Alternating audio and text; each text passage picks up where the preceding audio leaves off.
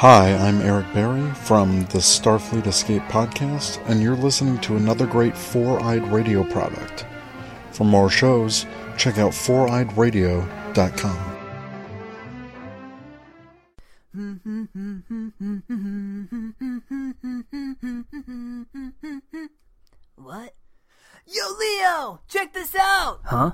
is it, Mikey? Some podcast is going to be talking about us. According to my research, it's called the Long Box Cast. What the heck's a long box? No clue, but they're going to be talking about the history of us. Mikey, you hate history. Oh, right. So who hosts this thing anyway? Some guys named Steve and Kyle. Never heard of them. Seems they had some guest stars too. Guys know any anime Redneck 96? Nope. True KROs? Nope. The Ranger Top? The Ranger what? Never mind. We should probably let them start their show. Live from New York, it's Saturday Night Live! Wrong show, Mikey. Greetings, true listeners. Huge shout out to True KROOO, also known as Reggie, who was our last host who just did that awesome introduction for us for our very special Teenage Mutant Ninja Turtles episode. That's right, we're going to be talking about the history of the Turtles and whatnot because Steve and I have finally seen the new movie. Uh, you'll get to hear all about that, plus maybe some new facts you didn't know about it. But before we get into that, Steve got some boxes. I got some comics. That's right. We're going to talk about some comics on this show because you know what? We're a comic book podcast and we should talk about some comics every now and then. Yeah, it might help. Yeah, because uh, if we're going to call ourselves a long box cast, we got to talk about comics. If we're going to just talk about the TV shows, then we should just call ourselves the DVR cast. I'm starting to think that we just need to make a cast called the DC uh, DCW podcast. We'll get into that later. Um, maybe who knows? Depends on how this uh, new season comes up. But before we get into all that, I'm Kyle. That was Steve, and this is the Long Box Cast. Dropping like it's hot.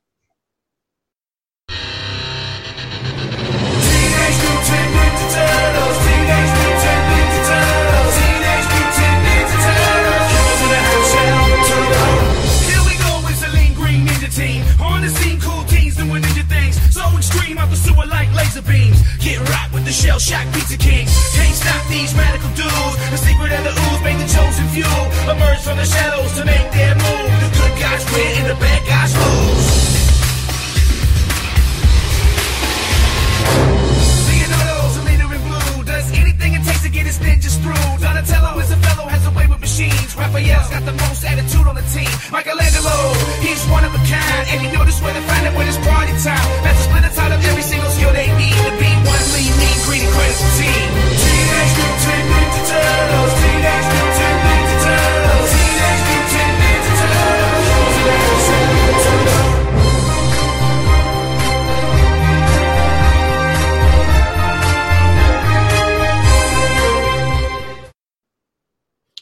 All right. So, like I said, we got a turtly awesome. That's right. I said the pun turtly awesome. I you know, don't care. You're going to have a shell of a time. Yes. Yes. Turtle puns up the wazoo. Oh, yeah. Uh, I promise you, this will not be a very slow episode. It's going to go by quite quickly as a ninja. I don't know. I'm starting to run out of puns. I'm not good at improv. So, without further ado, Steve, how the hell are you? Uh, good, good. Uh, like we said, um, you know, turtles. We I talked a little bit about that this week. We'll dive more into all that uh, today and everything that when the kids are listening. Um, yeah, I'm trying to think. Uh, what was the? I think that was the last. Yeah, the last movie I saw.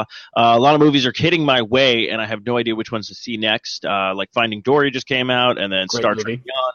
So yeah, Matthew saw it as well, and they both said great. But uh, yeah, and then other than that, uh, uh, this was the bo- the week of boxes for me. Um, so Marvel, of course, never sends me like a shipping tracking thing, so I can never guesstimate when it comes. And I came home on Monday, and boom, there was the new Marvel Corps box of uh, oh, Women of Power. Was this one?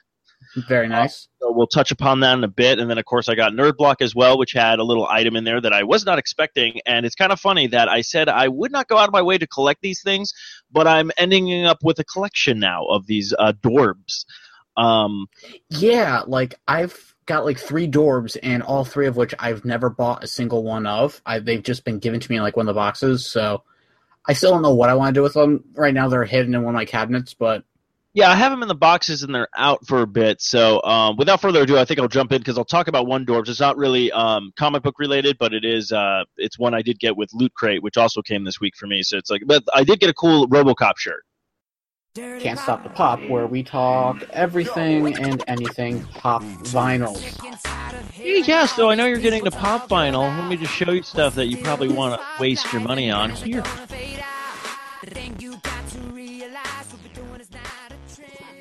Okay, so anyway, so like we were saying, Dorb. So the one Dorb that I got from Loot Crate was actually a Fallout uh, Dorbz, which is like one of the Brotherhoods of Steel, which is kind of mm-hmm. cool.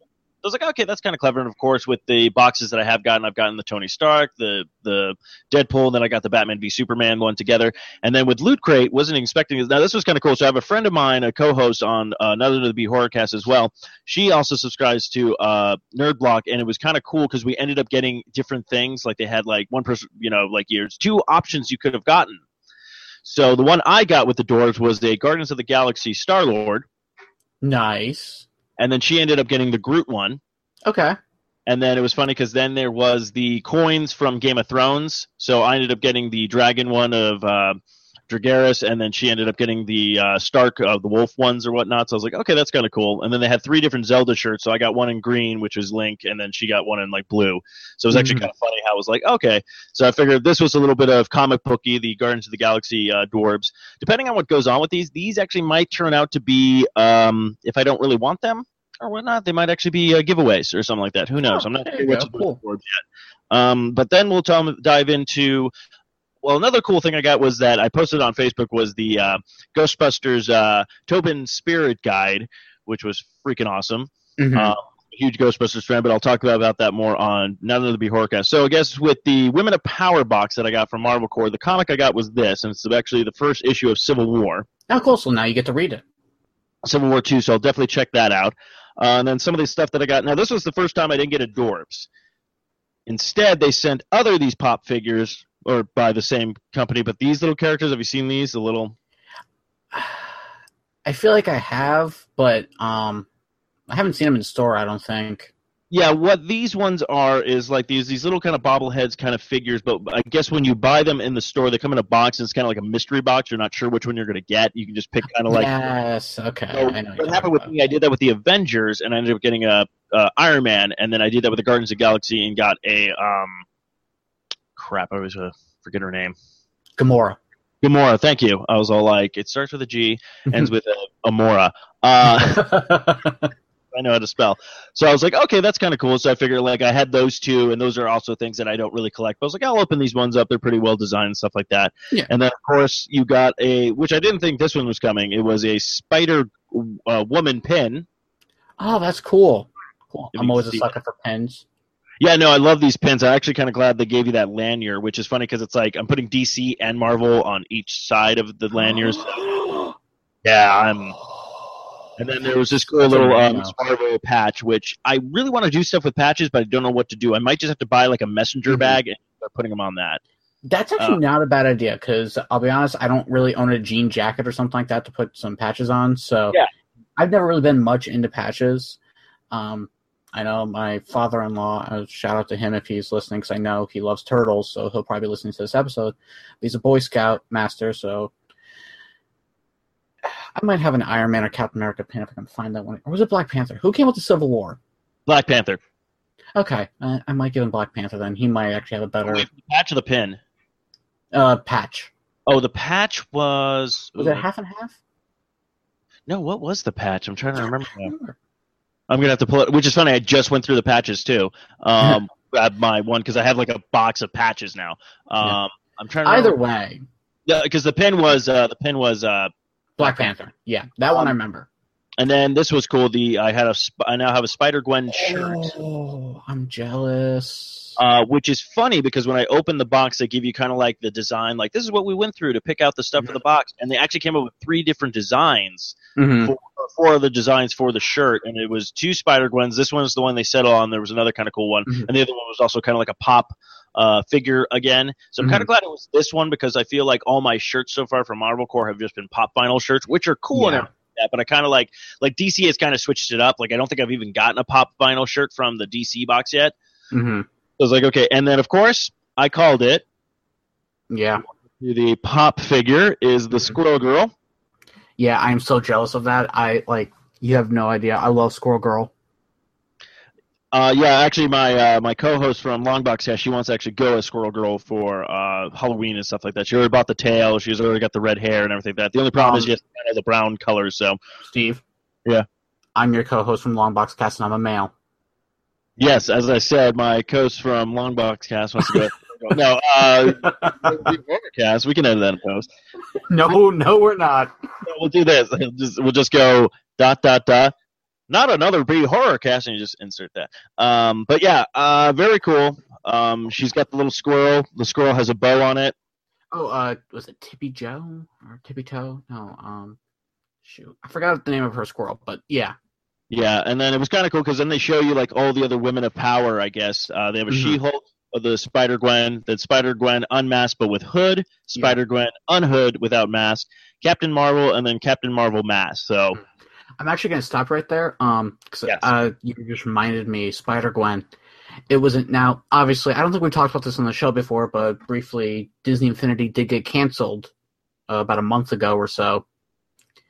And oh yes, yeah. So a lot of news has been coming out, basically, of what was going to come out. Mm-hmm. And uh, first, they showcased like the designs for the Doctor Strange Infinity figure, which looked really cool. Oh, but then just recently they announced that there were plans for a Spider Gwen figure. Wow. I'm not gonna lie, I cried.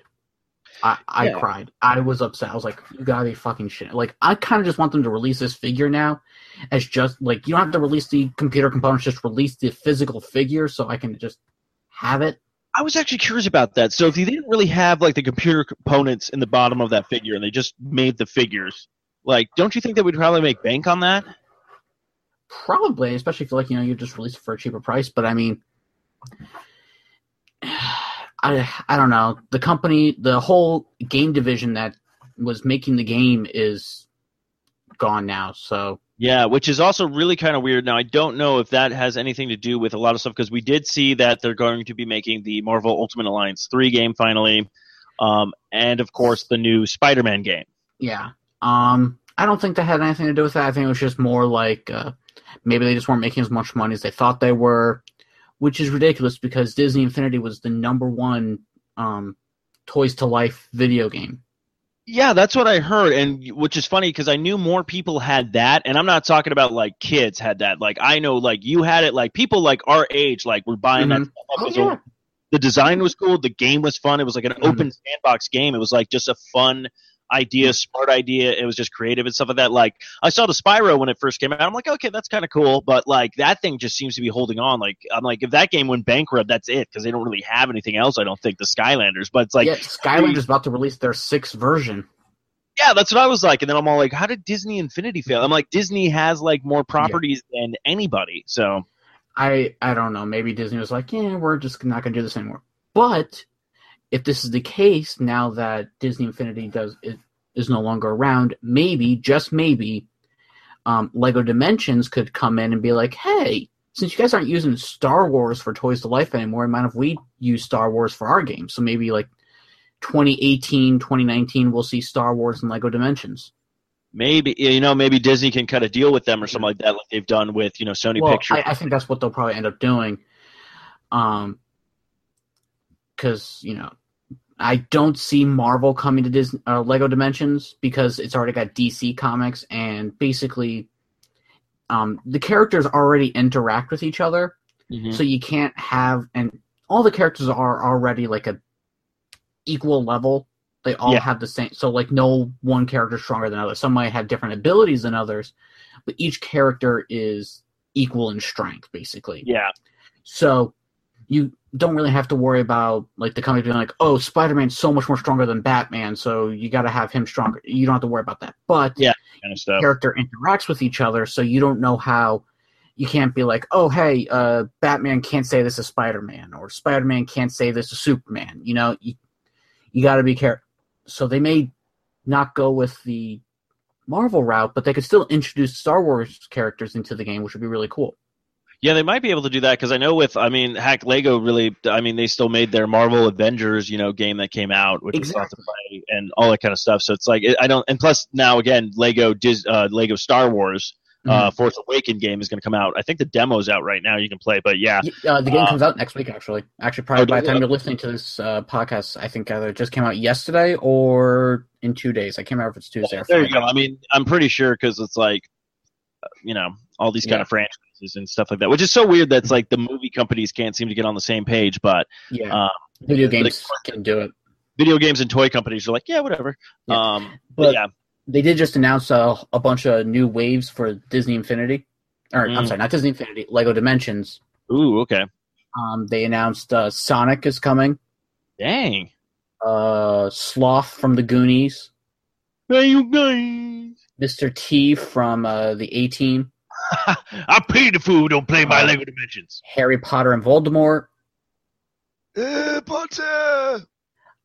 Um, uh, the Newt from uh, where the uh, I'm sorry, uh, uh the new Harry Potter movie. Uh, oh, uh, the the, the Fantastic Beast and Where to Catch him.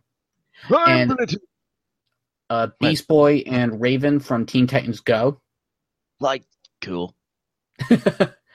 uh, I'm trying to think what else today now. Uh, the new Ghostbusters with the females.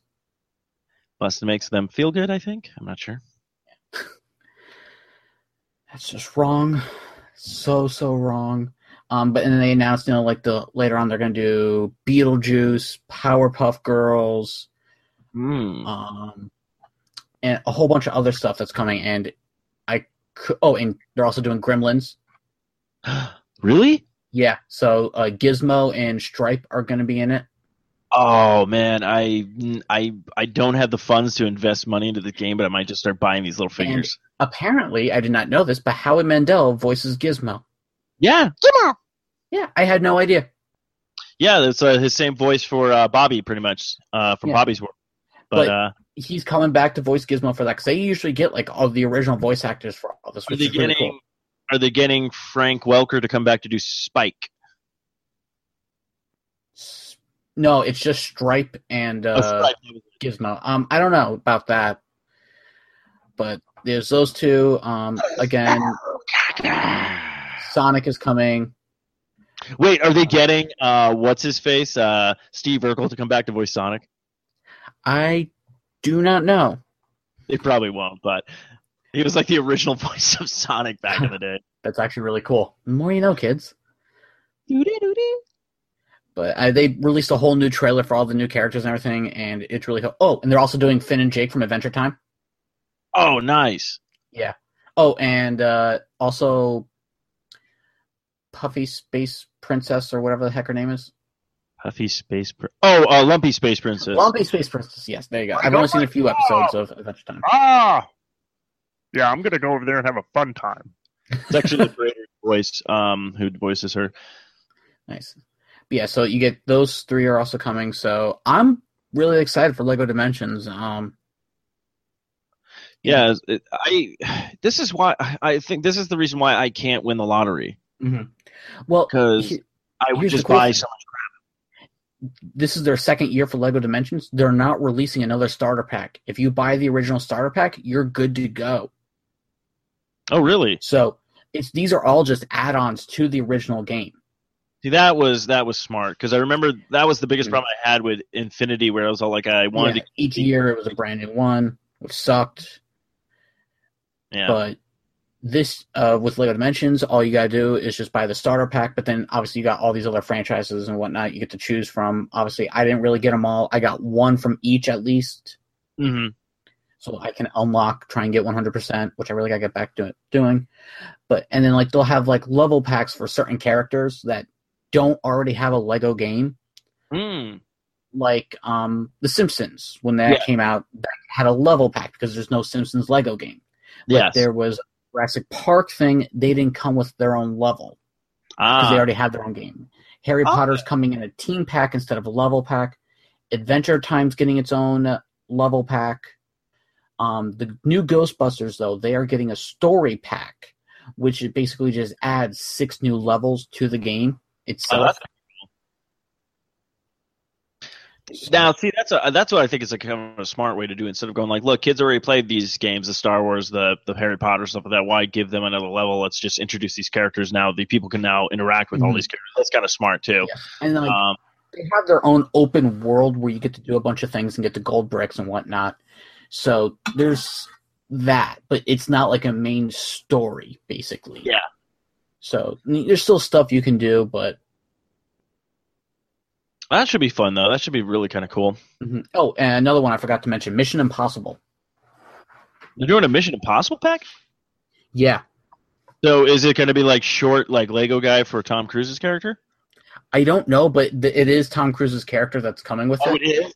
Yeah, it They're is. not going to make they're not going to make him hobbit size, are they? He'd be I, like, outrage. Yeah, uh, one can only hope. So I mean, I maybe people will do that is just take the uh, the Hobbit pieces and put him on that one to make him actual size. And then uh, at E3, they were passing out a limited edition Green Arrow Ooh. figure, and they said that they are going to pass it around at other conventions, and then eventually they'll have a way for everyone to get it. I think, which is oh, really cool. So, and I'm going to use that as my segue into DC Universe. Yes, Rebirth. let's talk because uh, Kyle hit me with a text message that I was doing a live show and I was flabbergasted. Oh yeah, yeah, we'll get to that in a little bit. Yeah. So, um, so I got the DC Rebirth books, and I'll start off with the main one, which is just DC Rebirth, which has an awesome cover. Um, this oh, yeah. just gives you what's going on. Basically, Wally West is uh, trapped in the Speed Force essentially, and he's trying to get out. And because I guess uh, what happened during um, one of the recent events that happened last year, I believe. Mm-hmm. Um, I can't remember what it was called, but it dealt with Brainiac and whatnot. And basically, uh, Wally West, something happened and there's like a crack in time or something. So he's Wally West is able to try and break free, but he needs help. He needs someone to remember who he is. So the first person he goes to is Batman, thinking he's a smart person, he'll be able to figure it out. Meanwhile, Batman's doing research and realizes that there are three different Jokers. Hmm. And because he's like, uh, Joker was just arrested uh, here, and he's like, well, Joker's already on his way to Arkham, so this doesn't make sense and he's like in two different parts of the country, and then you realize that there's three different Jokers, and it shows like the three different art styles. I'm gonna try and show you, um, right there if you can get an idea the three different Jokers that are going on here. It looks like they did. I know I heard recently the design one to look like kind of like the new one in the Suicide Squad, if I'm not yeah, mistaken. I'm not sure about that. But anyway, so then lightning strikes, and Wally's like, Bruce, I need your help and he's like, "I need you to remember who I am." And Bruce is like, "Who the heck are you? Uh, you look like a Flash, but you know." And then he's like, "Look, this is what happened. Um, there was this all started after you received a letter from your father." And then as Wally disappears again into the Speed Force, the letter shows up, and that which is basically the letter that uh, Barry got for Batman from the Flashpoint timeline. Mm-hmm. And so the letter goes. Uh, Batman's looking at it and realizes, you know, it's like, oh shit. So then you get a little bit more history on Wally West of how he became the Flash and whatnot. He joins the Teen Titans, and then um, Barry dies during the first crisis, and then that's when Wally becomes the original, becomes the new Flash. How Wally be, um, met his wife Linda, they get married, blah blah blah. Barry comes back, and then Barry decides to go back in time and changes everything. That's when the flashpoint happens, and that's when everything um, changed. And that's when a mysterious hand comes through this portal and kind of changes history. It doesn't change a lot of history, but it like changes relationships. It changes everything, and that's how the new Fifty Two came about. It's okay. an alternate universe. It's the same universe. It's just time got changed. Hmm. That's a smart way of doing it. Yeah. So next up, let's see here. I'm gonna skip a few things just to keep this going. Oh no, um, you're good. Yeah. Um. So because they're kind of introducing more. Um. Basically, Ray Palmer's gone missing, and the new uh, was it uh Ryan Choi becomes the flat uh, the Atom again because before the new Fifty Two uh, Ryan Choi was the Atom along with Ray Palmer, and then uh, they kind of changed things up and whatnot. Um, here we've got uh, Ted Kord is alive again. Okay. After you know, I don't remember if you remember uh, uh what the hell's his or uh, what's his name killed him Maxwell Lord. Right. Yes. Okay. Yeah, Maxwell Lord had killed Ted Kord. Yeah, that's right. Lord killed Kord. That's funny and Wonder Woman. Hashtag Lowen killed Kord. Yeah.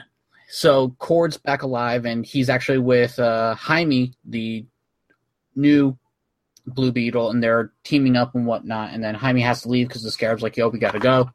And then Doctor Fate shows up, and he's like, "Don't mess with the um, Beetle. It's not actually alien technology, but it's actually magic."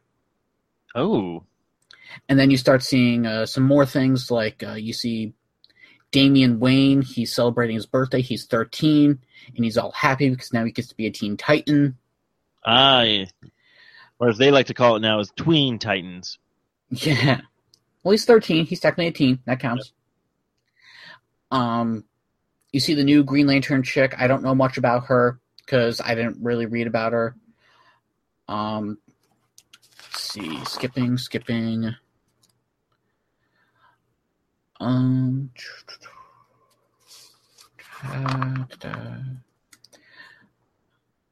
and then I guess Superman died recently during an event that they had, so Superman is dead. It was called Batman v Superman.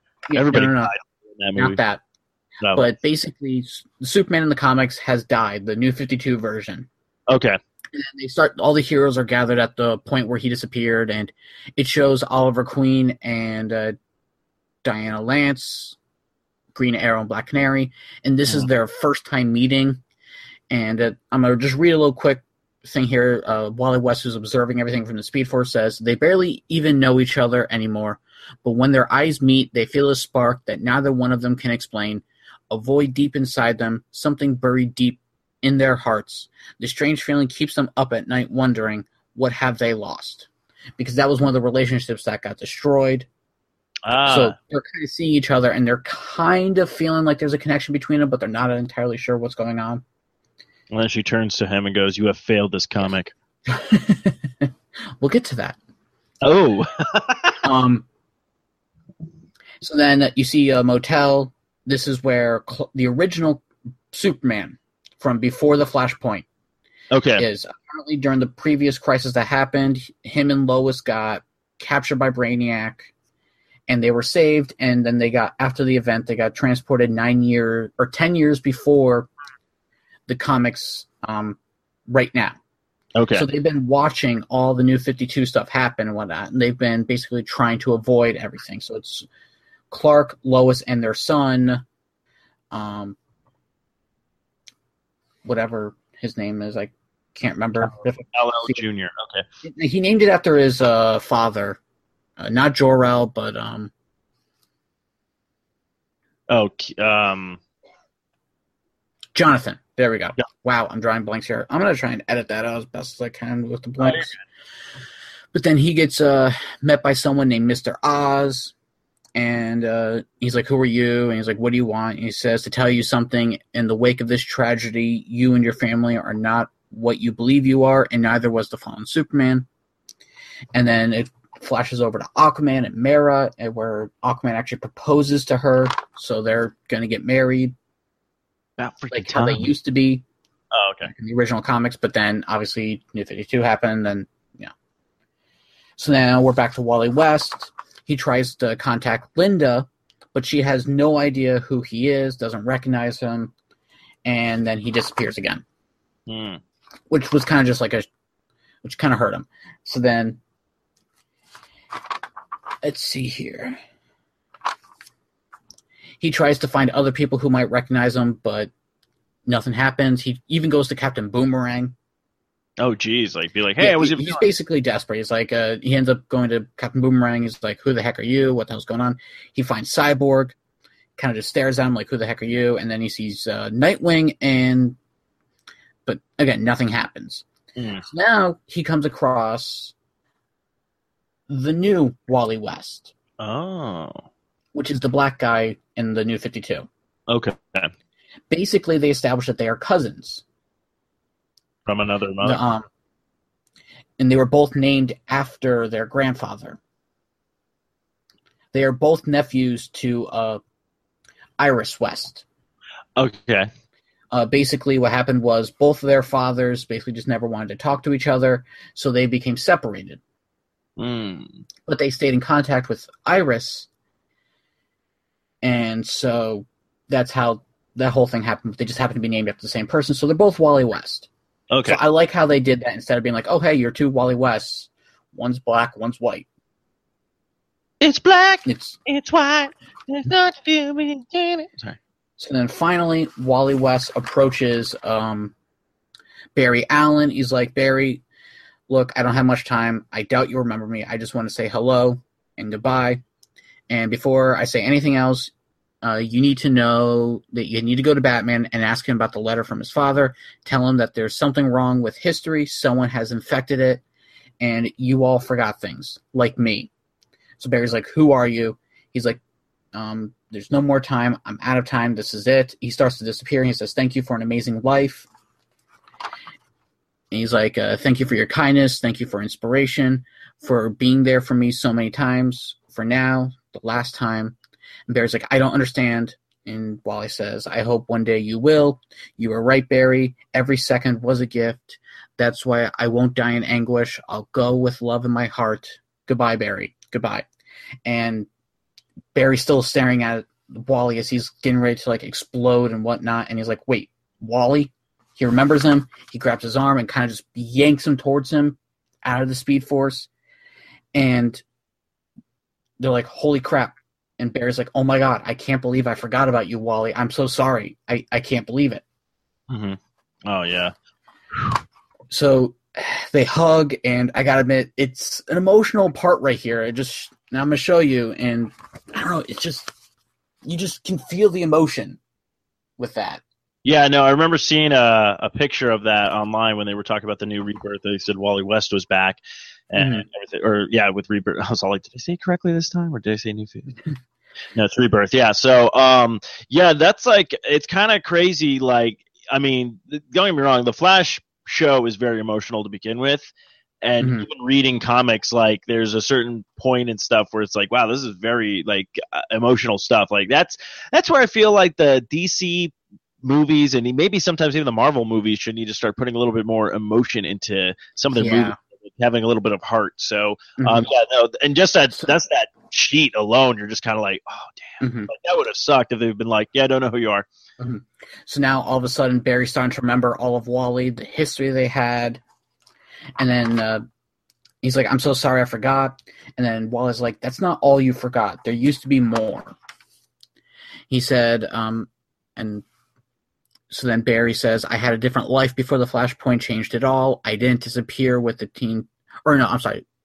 Yeah, uh, the Teen Titans. I, and Wally's like, I'm sorry, it's getting harder to remember. I had more of a life. We all did. So then he tells Barry about the Flashpoint change, history changing. And he's like, Barry, it wasn't just me that was forgotten. There were others. There were friendships, relationships that all basically got forgotten. And Barry's like, Are you sure this wasn't my fault? And he's like, It wasn't Barry. It was something else. Someone else. Whoever they are, they did this for a reason.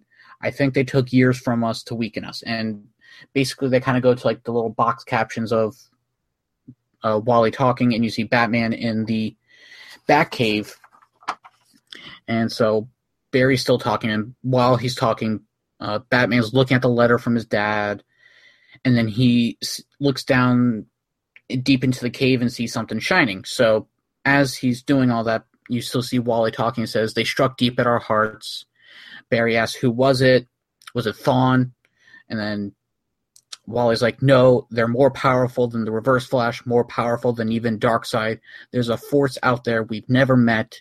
There's going to be a war between hope and despair, love and apathy, faith and disbelief. When I was outside of time, I felt their presence. I tried to see who it was. I couldn't, but I know they're out there. And they're waiting to attack again for some reason. I can feel it. Even now, Barry, we're being watched. And that's when Bear, uh, Batman pulls out the Watchman button with the blood stain on it.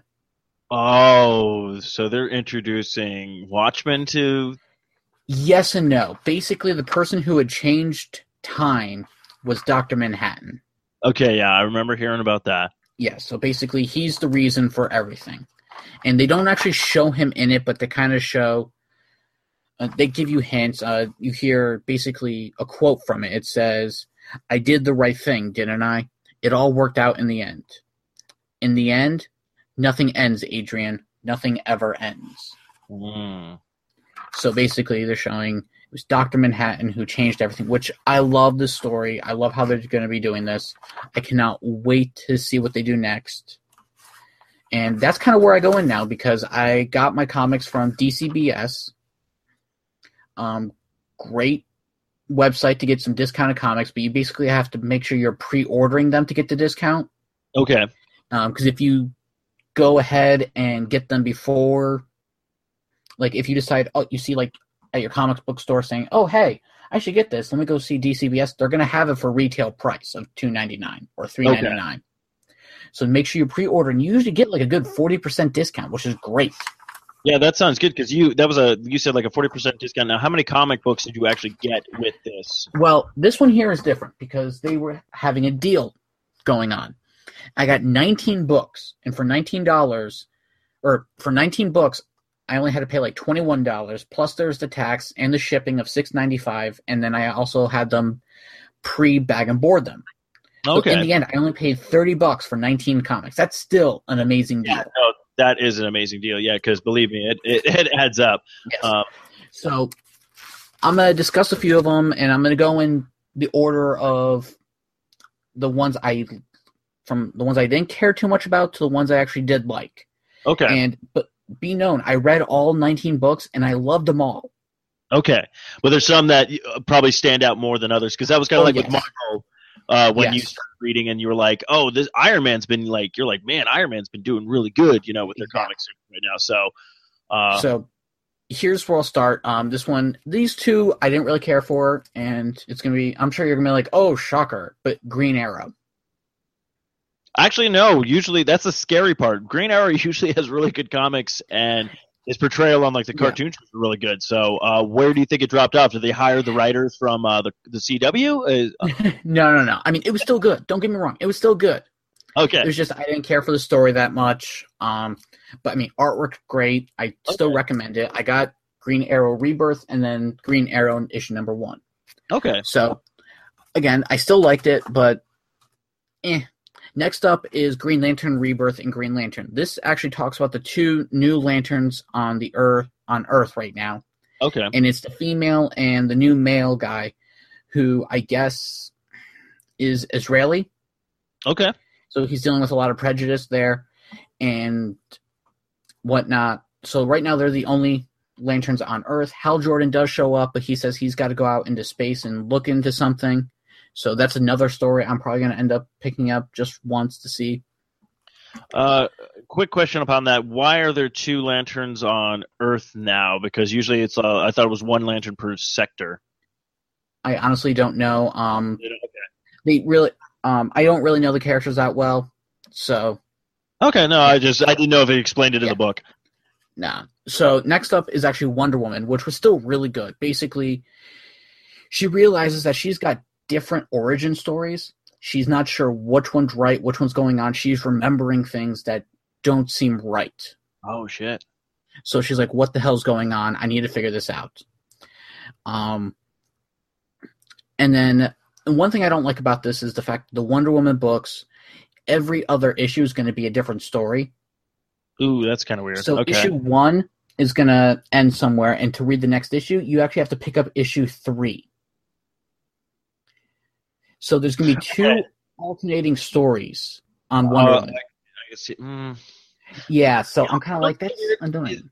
Wonder Woman actually has some really good story arcs and everything like that, and like you're finally getting your Wonder Woman movie, and now you're going to like kind of fuck it up with this comic. It well, might work for it though, but they did change her costume to match more like the movie, which is okay. really cool. It's got a little bit more color to it, in my opinion. But um, basically, issue one, if you want to read the next part to that, you're going to have to pick up issue three. Issue two is going to be a different story, and that's going to continue. So basically, there's going to be an even story and there's going to be an odd story. Okay, okay. I can. We'll see how that goes. Yeah. Um, I don't. Now, these are the books I'm still not picking up, so just putting that out there right now. No, that's fine. Now, this is the shocking one. This is what I texted you. Yes. I read Batman comics and I enjoyed it. I'm, I'm sorry. Can you can you re- can you repeat that? I, I just want to make sure the fans hear this. No, no, no, no. If they want to hear it, they can rewind because I'm not saying it again. Kyle likes a Batman comic. Four, actually. Wow! Oh, I was not even ready for that. I was expecting one. You no, like okay. Batman? Four bat. This is the greatest day in history for Steve. Now uh, okay, okay. Now let me get on why? with you. Yes, um, yes, I want to know why. Starts off uh first off Batman Rebirth. Um, just, if you're trolling me, I swear to God, if you're trolling me, you're like the reason why it's my favorite because Batman dies. Like, no, this one was an interesting story. Basically, it starts off um, Batman's actually fighting Calendar Man. Yeah, that's a little dated. Yeah, well, apparently Calendar Man set off this bomb that's basically making every day a season. Okay. So like one day it's spring, next day it's summer, then it's fall, then winter. I really wish Gotham was in Arizona because we could use that. Can well, I appara- that? so um, apparently the hottest day, uh, which is the summer day, it's 137 degrees. Yeah, that's yeah. No, we've had that more. So. And fuck you, Batman. I've dealt with worse. and uh, you, you also see that uh, Calendar Man is actually aging. So by oh. fall, he's an old man now. All of a sudden, he's super old and whatnot. And they're like, he's gonna molt like a animal, like a whatever. animal, yeah, okay. So he's aging, and then uh, you get to the next day, and it's winter, and uh, Batman finally finds the bomb in like this frozen ocean, so he goes and finally stops it. I will say this though, the DC Rebirth, there's like a five or six page ad in the middle of the entire book. It's kind of annoying. That is kind of annoying. Like, it, and it's all the same. Like, literally, the entire middle thing is the same. It starts off with an ad for DC Rebirth. It's got this kid looking up at Superman and then it, it's got the reign of supers, which is basically advertising the new Supermen that are going to be showing up. And then there's an ad for Overwatch video game. Oh, okay. And then there's an ad for Super School, which I guess is just uh, drawing or whatever, and then another ad for Overwatch. Okay. So there's actually like four pages here for just Overwatch, which is ridiculous. Well, Overwatch, uh, well, they did better than the other game that came out. Battleborn, I think, was the game that was trying to compete with it. Did not do too well. Mm-hmm. So Overwatch spent their money wisely. Yeah. So, anyways, um, Batman blows up the bomb. The next day, it's spring, which is supposed to be, I guess, where it's really supposed to be a spring, and mm-hmm. you see Calendar Man uh, molting out of his skin. Ew. And it, it's very weird. Like you just see like this hand just coming out of this old person's mouth. um gross. so then uh, Bruce is talking to someone and he says that um, it says that every time he comes back, he comes back slightly different. His DNA is altered, but a different person. But all he retains, um, but he retains all the memories he had last time. He'll come up with new ideas and whatnot. Hmm. So, I think that was about it. And they advertise um, Batman number one, and it also advertises All Star Batman number one. Now, I didn't get All Star Batman because that doesn't come out until August. What I got was Batman number one, and then Detective Comics number nine three five and nine three four. Okay, uh, uh All Star Batman is that going back to the All Star Batman and Robin, or is this a completely different? I thing? do not know, but I haven't actually done any research on that yet. But no, that's fine. I'm just curious because yeah. I, I, remember having I have the first volume of All Star Batman and Robin. Mm-hmm. Absolutely loved that book, and then they were like, "We're not doing anymore," mm-hmm. and I mm-hmm. was like, "What?" So now I'm gonna do Detective Comics because this one here was my favorite. Basically, okay. uh, Batman realizes or Azrael gets attacked. Okay. By someone, and Batman realizes that all the vigilantes in Gotham are being targeted hmm. and they're being watched by these uh, computers or whatever. So Batman's like, we something's gonna coming something's gonna be going down in Gotham. So he goes to Batwoman, the redheaded chick. Yes. To find out, I didn't know this, but they're actually cousins. Batman and Batwoman are cousin. Yes. Um. Yeah. So he goes to her. He's like, "Look, you're good at leading a team because I guess she used to work for the military or something like that." and he's like, I want you to start a team. I have members picked out for you. A war is coming. I need you to do this. So okay. her team consists of Spoiler, who was the female Robin. Okay. After Tim Drake and before Damian. Uh, not the female Robin from uh, the Dark Knight no. Return. Yeah, not yeah. her. No, no, she, yeah. yeah. yeah. was she like one of their uh, girlfriends or something like that? And then she took on the mantle. Uh, Yes, because uh, she's dating. I think she's dating Tim Drake, who is another member of the team. Okay, yeah, I think yeah. And then another member is um, I can't remember her name, but I'm looking at her right now. I never heard of her before. She's like in a deadly assassin, barely ever speaks. And the final member to the team is Clayface. Clayface. Yes. Apparently, what? he's they're trying. He's trying to turn over a new leaf okay, I like to see where this is going. Yeah. That's kind of cool. So that's the team basically, and Batwoman's training them, and I gotta say it was pretty good. I mean, Batman's in it, but I mean, for it's more focused on the other characters, and I kind of liked it.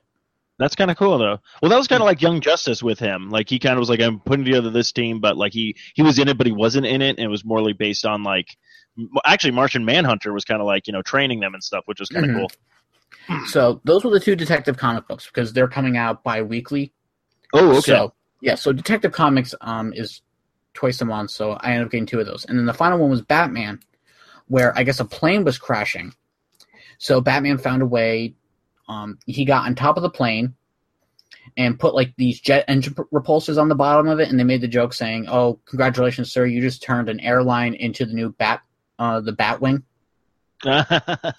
so he finally finds a way to save the plane from by crashing it into like the bay of Gotham. Yeah. But Alfred's like, "Sir, if you do this, you're on the exterior of the plane. You have to keep it at a certain angle for this to work to save everyone. You will die." Ooh. So Batman starts saying like, "Alfred, I need you to tell me something. Was I good? Did I live up to my parents' um, memory? Do you think they'd be proud of me? I have a, and then he's like, I have a letter in my sit in a safe. Here's the combination code. I want you to give the letters to all the boys, letting them know how I truly felt about them and whatnot. And so then, right as the plane's getting ready to crash, these two superheroes show up to kind of lift the plane out of the water. At first, Batman's like, Clark, is that you? But then mm-hmm. this guy shows up and he says his name is Gotham Man, and then a woman shows up and her name is Gotham Girl and Batman's like, "That's the stupidest names I've ever." and the fact just ends with them showing up, so it was a good book. I enjoyed it. again emotion. Yeah, that's was, okay. That's the thing I liked about Batman comics. They really did have. I mean, yeah, sure, he punches bad guys in their stupid faces and stuff like that, like they deserve mm-hmm. it. But a lot of his, he has some really good written storylines, just comic book wise. Mm-hmm. I felt yeah. um, why they can't transfer so, that on the screen. They've only done yeah. the cartoon shows and like mm-hmm. those kind of things. But but I'm glad. I'm I'm glad you're kind of yeah. hopefully seeing a little bit of the uh, like the side that we see of like Batman now. Yeah, he's still a douchebag, overrated. That's fine. Hey, same with hey, every rich guy's a douchebag. Even Oliver Queen's a douchebag. I like him, but oh, he's yeah. a douchebag. Anyways, so to parody Katy Perry, mm-hmm. I read a Batman comic and I liked it. Uh, no, oh, that's good. I'm I'm glad. I'm glad yeah. you're uh, now. You're here's thing. the final bit. I'm gonna try and go through these quickly so we can get to turtles. I know people are like, "Oh my god, will this nerdy kid just please shut up?" Oh. Um, now these are the books I'm planning on continually getting. Okay. The other ones I thought were great, but I just can't afford everything, so I had to make some cuts. Okay, so you're you might you might be like, I'll wait for maybe a p- trade paperback in the near future, exactly kind of thing. Okay. So first one, and this one's gonna be the most shocking to you, Aquaman. No, no, no, no. See, New Fifty Two gave Aquaman a pretty badass rebirth. So, um, how did now, Earth treat him? Well, basically, um, uh, he's trying to repair the um, basically just everything between the sea world and the surface world. Well, it's easy. You just go in there, pay your money, and then so world can he, thrive. He creates a like a um, fuck, not like a UN, uh, but like a uh, like an what's like an oh um like a world leaders kind of thing, but uh, kind of uh, just a place for uh, all leaders to come together, whatever. Um, anyway, so he creates that up on land, um, and him and Mera and a few of his men are enjoying it. But then Black Manta shows up and tries to attack everything. Artwork is amazing. Story oh. is great. And what was cool in just the rebirth issue, because the rebirth issues are basically just talking about the characters, mm-hmm. They're giving you ideas and just kind of reintroducing them. They make the joke of saying, like, oh, um, the surface world makes fun of Arthur. They think he just talks to fish. That's all he does. But in reality, fish are too stupid to be talked to. His powers are he telepath. He uses telepathy to persuade Fish to do what his bidding. Mm-hmm. He doesn't talk to Fish, and, and yet the surface world still makes fun of him with cartoons and whatnot, and just jokes about him. And so I thought that was kind of funny. They kind of introduced. They're like, "Hey guys, stop making fun of Aquaman." For the no, readers. that's actually the joke. Like we always said, like a lot of people be like, "Oh, Aquaman is a throwaway character," but it's like he really isn't. I mean, he's almost as strong as Superman. He's got like in like bullets and stuff like that won't destroy his skin. Like mm-hmm. that was actually they made that reference in the Justice League episode where someone tried to assassinate him and they were trying to put the needles in his arm, kind of like with Superman, and they just kept bending. yeah. Like, what do we need to do? And Batman's like, I know how to save him. He's an Atlant- Atlantean. Let's put him in this thing, kind of. So it's like a lot of people just kind of like, oh, he does his talk to fish. It's mm-hmm. like actually no, he can go toe to toe with Superman pretty well. So now the next one, I really cannot wait for, but I only got the rebirth issue for this, so I can't wait for issue number one to come out. Okay. Titans Rebirth. Ooh. This continues the story of Wally West, of how um he he goes to find Nightwing, and uh, he's trying to convince him like Wally, or he's like, Dick, it's me. He's like, and Nightwing's like, how the hell do you know my name? What the hell's going on? Who the hell are you? I don't know you. Well, Nightwing kind of like punches Wally West, and then mm-hmm. a spark comes off of Wally, and Nightwing remembers him. Oh, so people just have to beat up Wally to yeah. remember. So all of a sudden he's like, oh my gosh, Wally, it, it's you. What the hell's going on? But then the other Titans show up of Donna Troy, which was Wonder Girl, Okay. Um, Aqualad shows up, Speedy shows up, and then uh, this other character I don't know, but she's a telepath and she can read. And she's like, um, guys, Nightwing had his memories have been changed. I don't know what's going on, but you need to stop this guy. He, uh, so they start attacking him, and he's dodging all his punches. He's like, I don't know what's going on. I can't seem to make them remember like I made Wally. And then all of a sudden, I think uh, Donna punches him too, and then a spark flies off him. He's like, "That's it, physical contact. That's how I have to do it." So the sparks. So then they all eventually remember Wally West, and they're like, "Oh my gosh, how could we ever forget?" And he's like, "Look, something's going on. Something big's gonna happen. We need to get ready for it." So this is gonna be the issue. Probably that's gonna be the most ready for the um big crossover that they'll probably end up doing soon with Doctor Manhattan. Okay. Sounds so good. I highly so if you plan on getting that big event, I highly recommend getting Titans. Okay, so you think that will probably be like the main, like the other issues will uh, collaborate to that storyline, but you think this is going to be the main pushing force for that story arc? Exactly. That's at least my theory. Um, next up is Superman in Action Comics. This actually follows the story of the Superman from the original universe of how he's um, adjust how he's basically now having to come to the spotlight as the new Superman because the other one is dead. Mm. So, and he's also got to protect his son Jonathan from what's going on. Um, so is Jonathan going to be the new Superboy, or he's still developing his powers? He, okay. um, in the issue, and I found this to be very traumatic for me. So, um, brace yourself for this because I know it might be a little traumatic for you. I guess his cat ran out to chasing a mice into the field of the barn, mm-hmm. and a hawk comes down and catches the cat and starts flying away. Jonathan freaks out and his laser beam shoot up and hit the hawk, but he ends up burning the cat too. Superman's son is a dick yeah, I was like, I, I was traumatic for like a good five minutes. I just stared at him, like, oh my God, I can't believe they just did that. Cause I have a cat and I'm like, oh my, God, I don't know what I would do if my cat just got burnt to crisp like that. That's why you need to just start reading the, uh, the Red Lantern Corps' uh, Dark Scar. Mm-hmm. Now, yeah, Dex-Starr. Star. Yeah. Now, next up is Action Comics. And this basically, um, Lex Luthor has decided to take on the mantle of Superman with his, uh, exosuit, which kind of reminds me of Steel. Well, he probably Steel. Steel I, you know what? I think Steel stole the idea mm-hmm. from him. So no, no, no, just yeah. so, um, uh, and Superman uh, Clark is watching the news and he's like, "Wait, this is not good. And Lois is like, Didn't you do a background check on Lex? Didn't you say this Lex was actually good? And you find out from this, if you've never read any of the 52s, you find out that Lex actually helped Superman with the Justice League. And this Lex was actually pretty good, wasn't mm-hmm. evil. Yeah. So all of a sudden, at the end of the issue, uh, Doomsday shows up. Oh, shit. So Doomsday uh, ends up having to fight Lex Luthor and Superman in the next issue, which was pretty cool actually. So it's still going on. Um, I'll let you know more as I get more issues for that. Now, do they make Doomsday look like a decrepit troll? No, he still looks the same as no. the comics.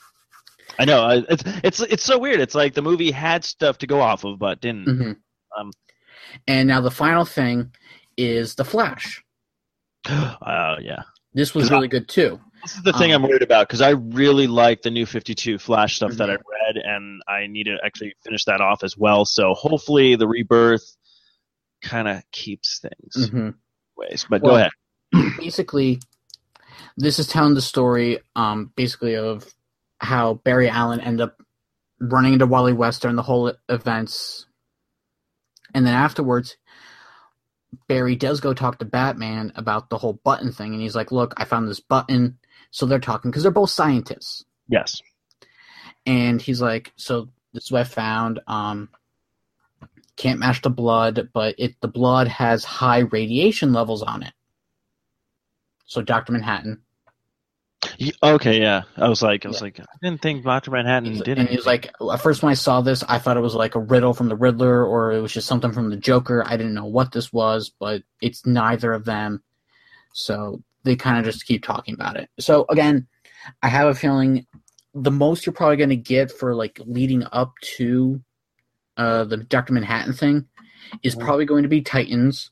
It's going to be Flash, and then you're probably also going to get a little bit from Action Comics and Superman because he's a different Superman from a different Earth.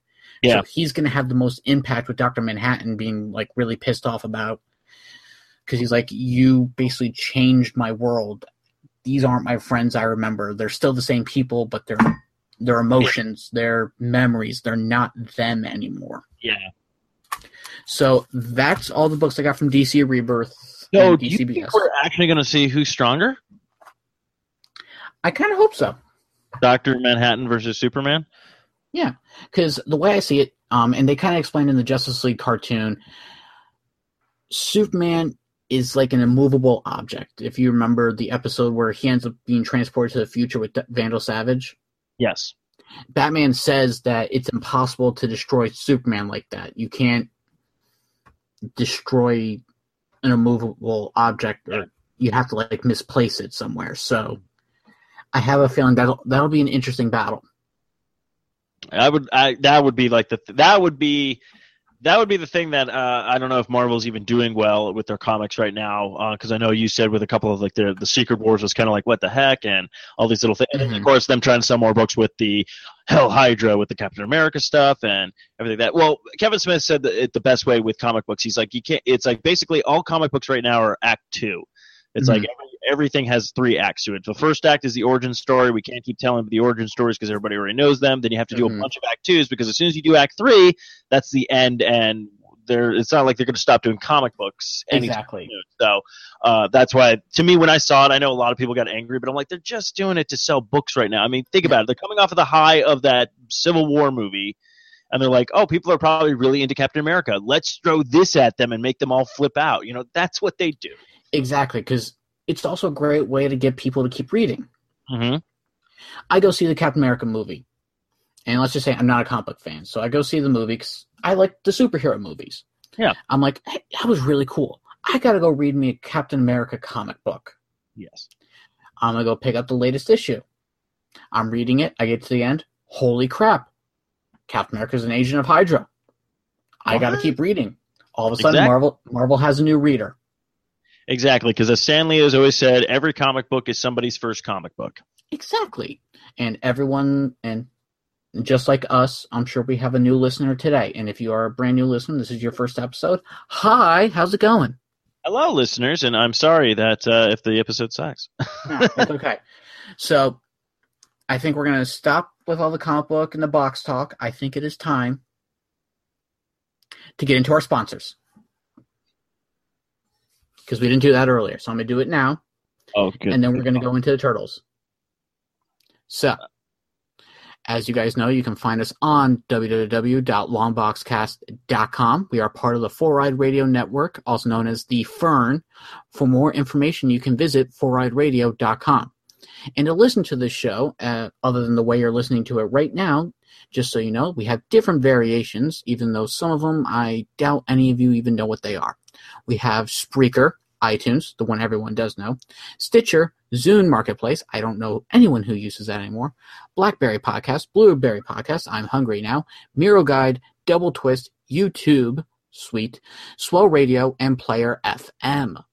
And as you guys know, we are brought to you by Revenge Lover Designs, illustrations and design that fit your personality. For samples and inquiries, visit revengelover.com because she just had a kid, and I'm sure all the money you guys send her for designs and whatnot could really be appreciative. And speaking of also uh, other banner, uh, other um, uh, advertisements and everything that uh, Kyle was talking about all the brand new rebirth comic books. You can actually go to Amazon.com and probably pick those up if you like. Yeah. Uh, go to the Sasquatch.net, click on that Amazon banner, and uh, shop like you normally do, and just buy those comic books. We get a little kickback. It doesn't cost you guys anything more, and it's delightful. So I just figure, yeah, why not comics? Yeah. And also, as you guys know, we are proud supporters of Comic Care Comics. We love donating comic books to them, and I hope you guys will enjoy donating comic books to them too. Let's say you love reading comic books, but you have no space for it. You read the book, you're done. You don't know what to do with the comic book anymore. Is it just going to sit in a box somewhere? Is it just going to just lay on a table for the rest of the time? If you don't know what to do with it, if it sucked, I don't know. Take it, mail it to Comic Care Comics. A kid in the hospital could probably really use a really good comic book right about now. I'm sure they're facing a lot of things they just want to take their mind off of. So donate comic books and help ease minds everywhere and say let's put it this way you're like oh, you know what i don't really read comic books or i have comic books but i do want to help out the foundation you can actually go to their store and everything that's on their shop such as t-shirts decals uh, prints and stuff like that you buy that that's a 100% of that proceeds goes right back into that thing like it doesn't go to anybody in the company who designed those shirts it's not like we have to pay half of that money to somebody else or they have to basically you buy a shirt for $15 that $15 gets donated into the organization. So if you want to help out that way and get a cool T-shirt or decal for your car or something like that, go mm-hmm. ahead and do that. Or if you don't like materialistic things and you live that kind of lifestyle, but you still want to help out, then just donate that donate money to them, and it's also a tax write-off. So I mean, it's a win-win for everyone. There's no loss anywhere. Because Comic Care is uh... caring caring. I've totally forgot their tagline, and I feel really bad for it. It was like, "Oh, your comics, their smiles." There we go. Uh, yeah, there you go. So, without further ado, Turtles. Turtles. Drop that remix right now. Boom. Turtles. I'm going to ask this right away. Mm-hmm. Steve, who's your favorite turtle? Uh, it's always been Michelangelo. Okay, mine's always been Donatello. Nice. Well, on our Twitter account, I actually did a little poll to see who's everyone's favorite turtle was and we got about 22 votes, which is actually more so than we usually get. So that kudos to us. Yeah, kudos. Yeah, no, because I tried doing a voting thing for E3 and I only had one vote. Hmm. Was it you? No. so, anyways, um, and from last to first place, last place with 18%, and I do apologize to my father-in-law because he loves turtles, especially this turtle, Raphael. Came in last. Really, Raphael came in last. Yes. Interest. Oh, that is actually interesting. In uh, third place is Donatello. Okay. In second place, Michelangelo. Really? And in first place was Leonardo. Oh, that's flabber. Okay. Because nothing against Leonardo. I like Leonardo and everything like that. But I was mm-hmm. like, usually when I talk to people, the only turtles that usually come up is Michelangelo, Raphael, or Donatello. Usually Leonardo, like, people are like, I respect the character, but he, I mean, he's kind of bland, but then again, exactly because they you, revamped him though. They have kind of revamped him. Yes, because if you kind of look at all the turtles, they all have their own personalities. Mm-hmm. Mikey's funny, Donnie's smart, Raphael is angry, and then when you kind of get to Leo, he doesn't have an emotion almost.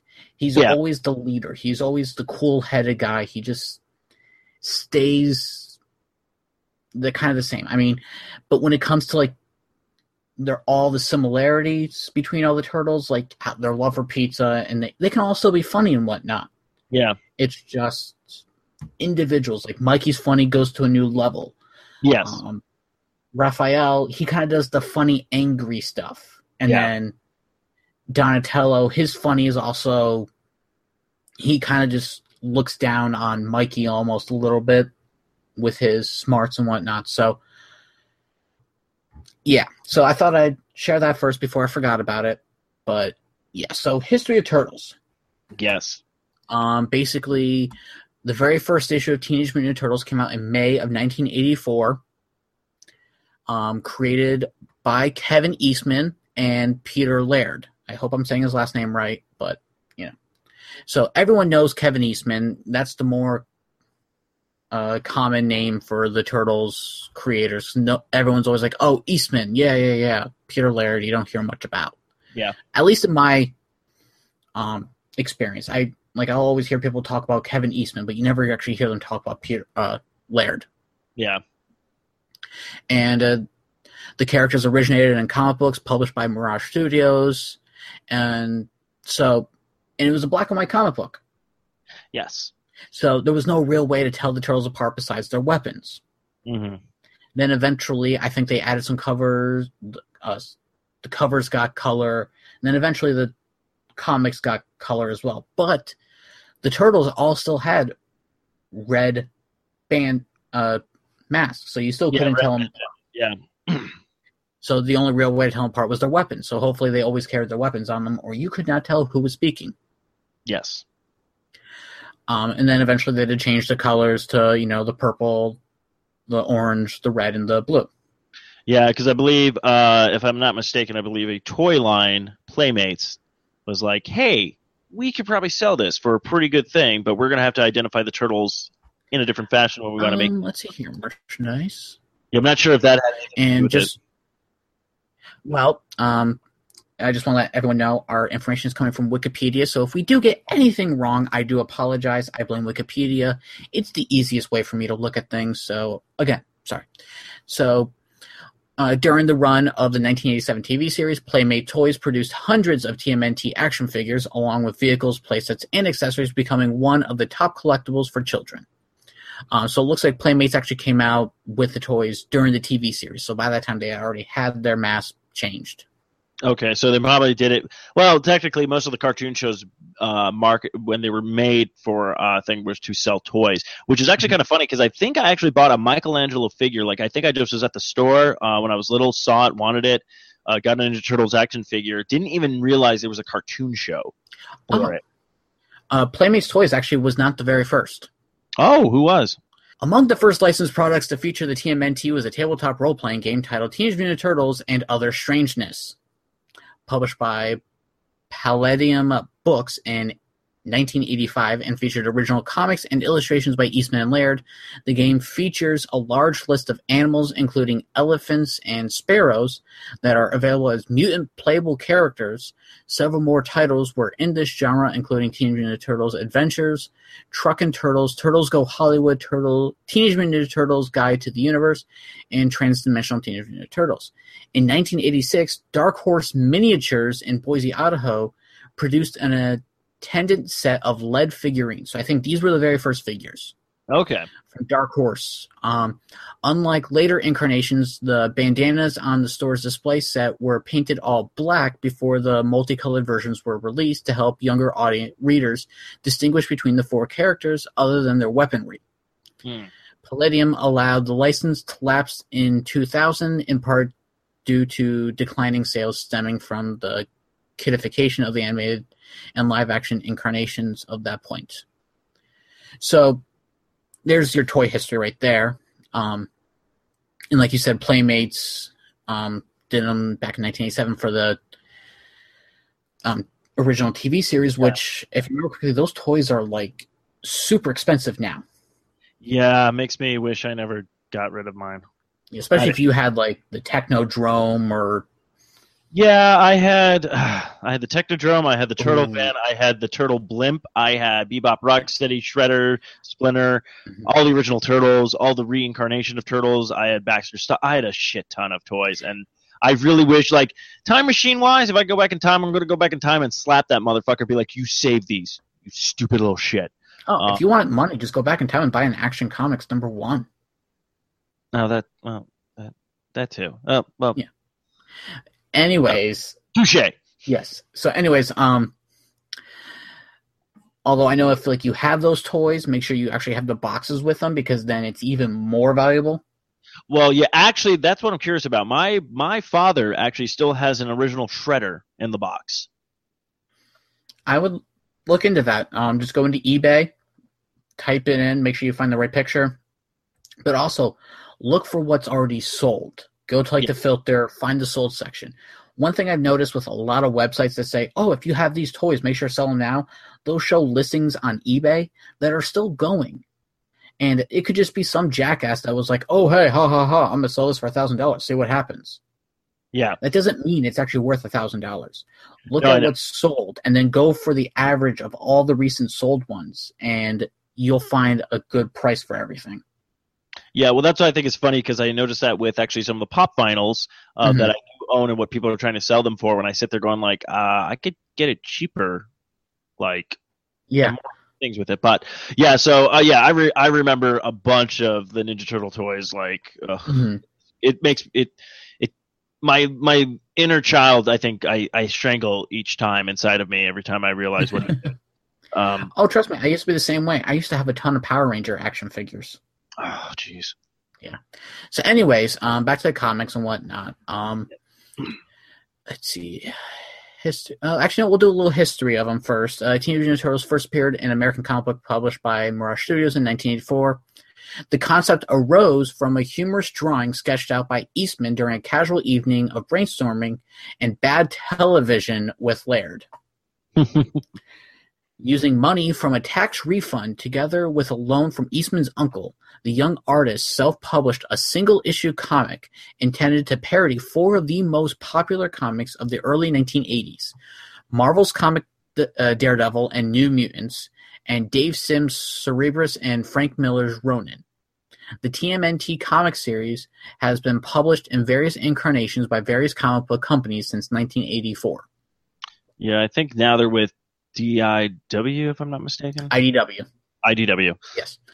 Um, the Turtles started their rise to mainstream success when a licensing agreement or agent Mark Freedman sought out Eastman and Laird eh, to propose wider merchandising opportunities for the franchise. In 1986, Dark Horse Miniatures produced a set of 15 millimeter lead figurines. In January 1987, Eastman and Laird visited the offices of Playmates Toy Inc., a small California toy company that wanted to expand into the action figure market development was undertaken by a creative team of companies and individuals.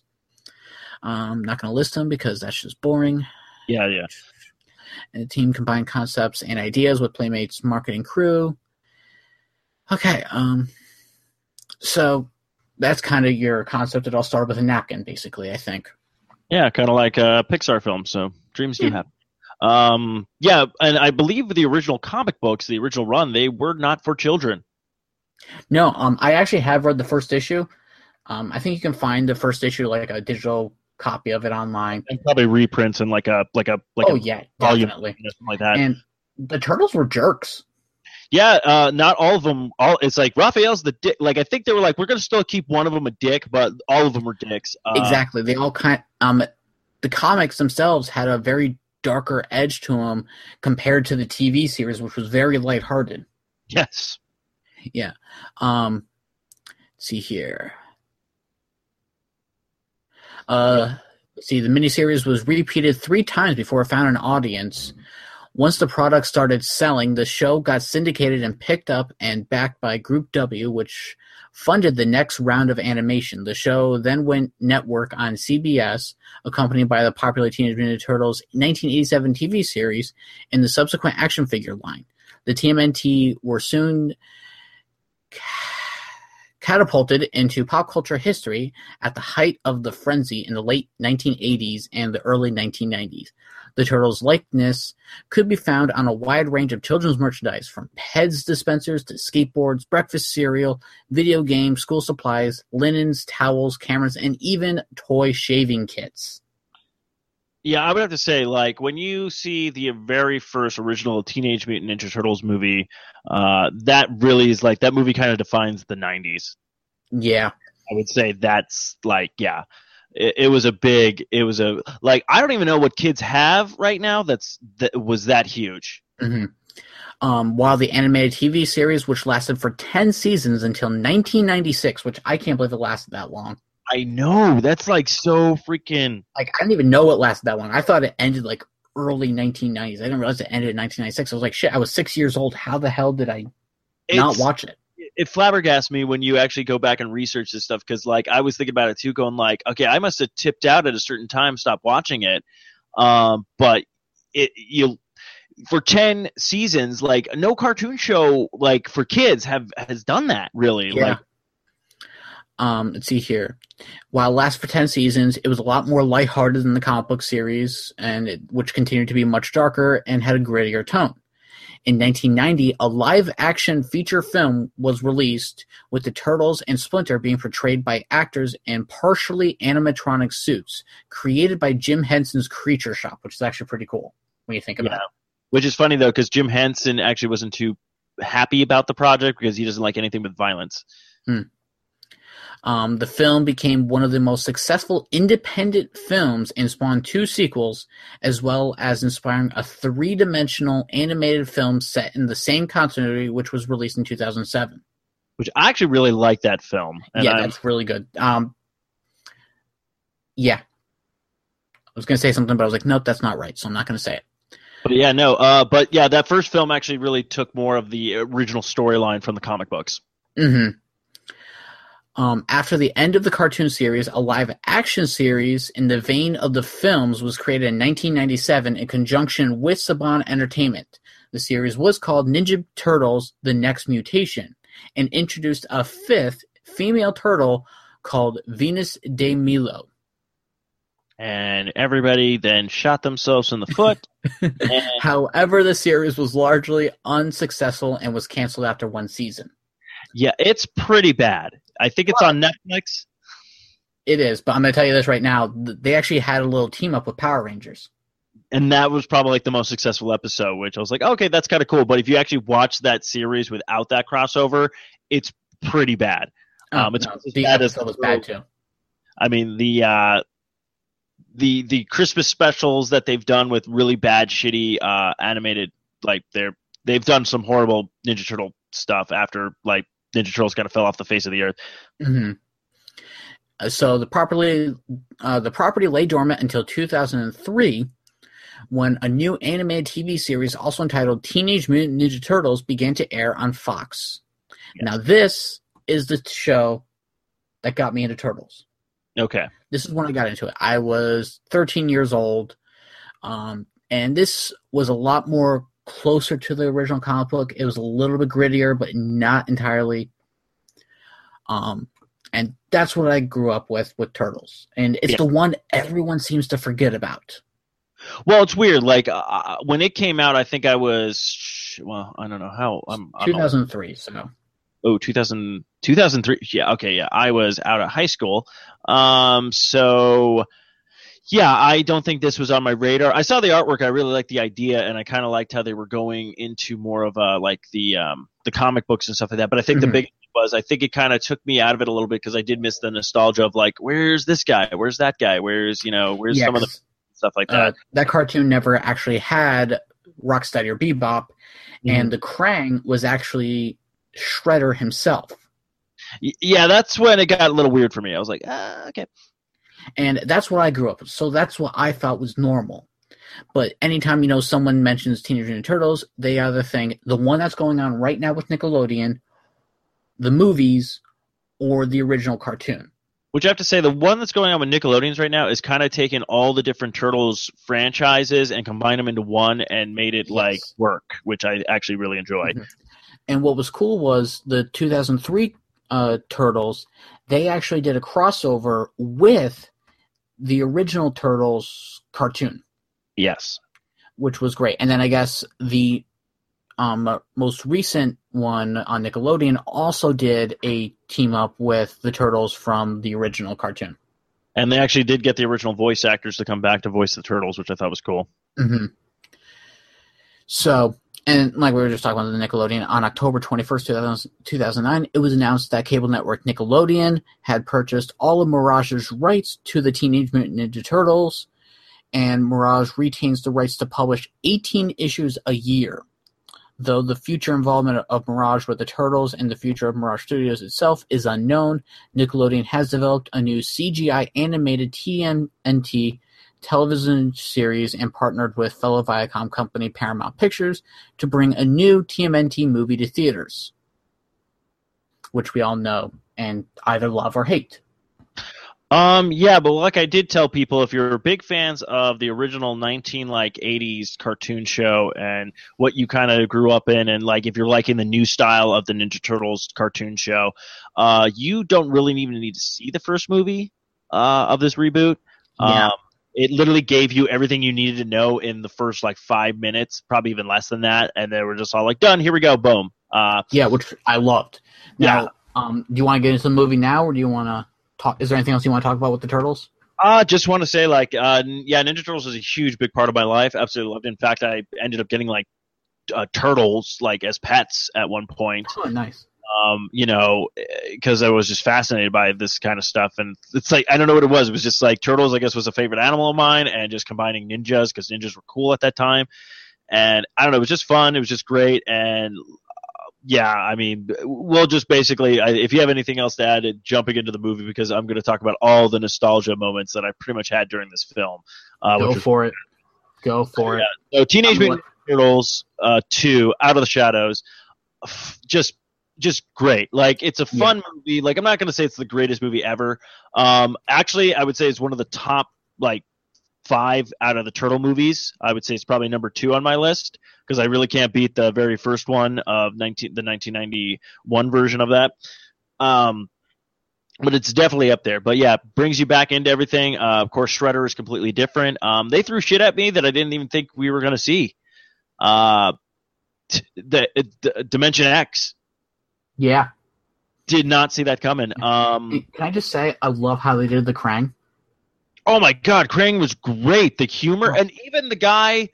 Uh, the it's the voice of Krang was actually the voice of uh, uh, the guy who played Robert on Everybody Loves Raymond. Um, oh, okay, yeah.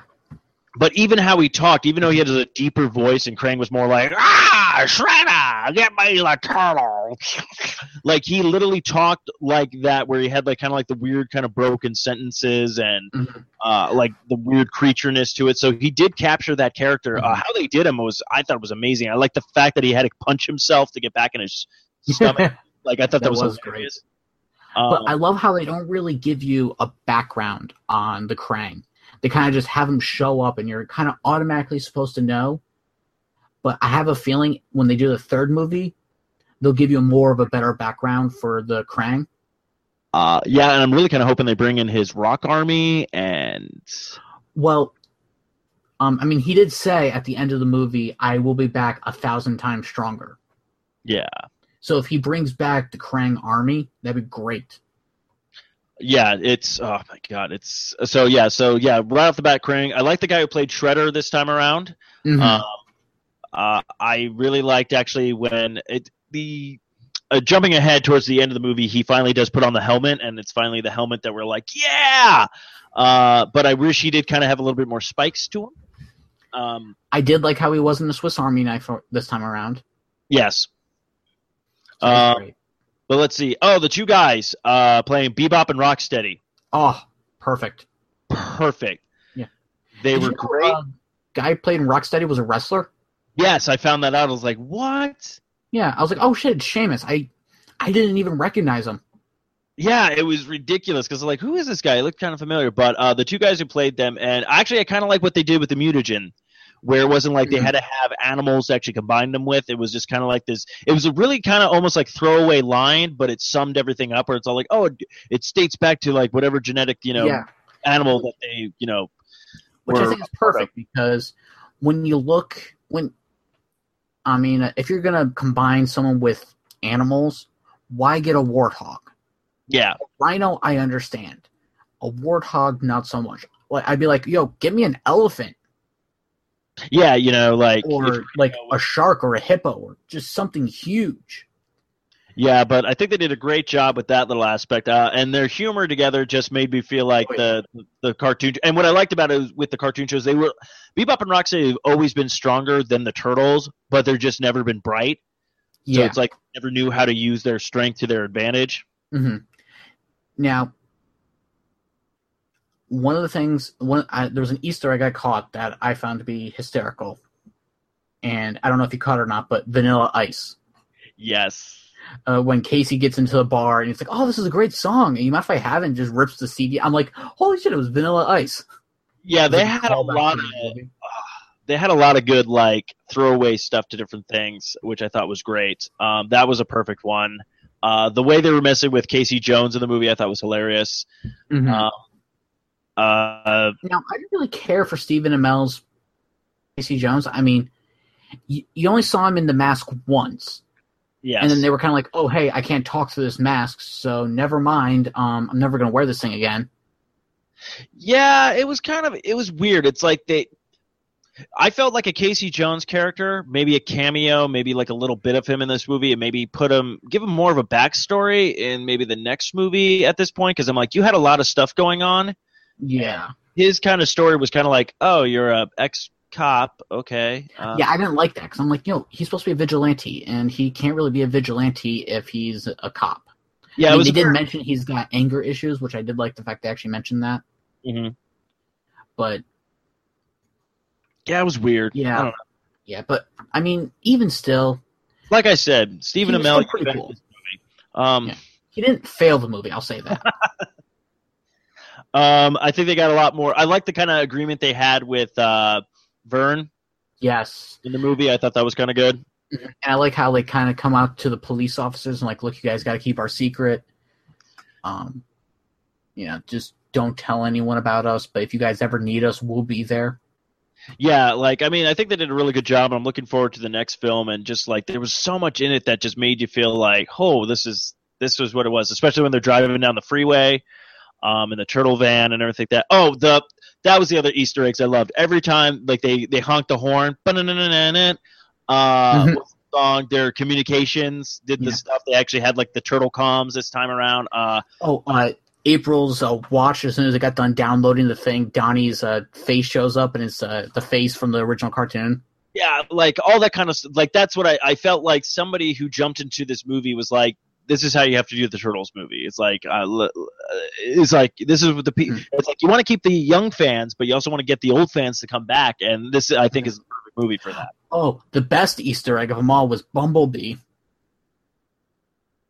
Oh yeah, yeah. I'm like when Mikey shows up in the parade and he's like, "Whoa, this is so cool!" And it's a Halloween parade, so you know everyone thinks he's in a costume, and all of a sudden yeah. you see like this little yellow car just driving around him, and then next you know it transforms, and it's just this kid who's got like one of those transforming cosplays. Yeah, and I guess I think he was using like one of those hoverboards on his arms to make him move in the car mode. Mm. At least I think that's how he did it. I don't know. And he's like, "Yo, cool costume, bro!" and and then transforms back into a car. And I'm like, only Michael Bay would be able to do that. And honestly, that was the coolest Transformers moment in the past 20 years for me, probably. Yeah, which I don't know why we're getting more of those movies, but of course, I'm going to go see them mm. because I'm an idiot and they're going to put something in the movie where I'm like, oh, I have to go see this. And then, of course, I'm going to walk up and be like, yo, I think we found a Transformer.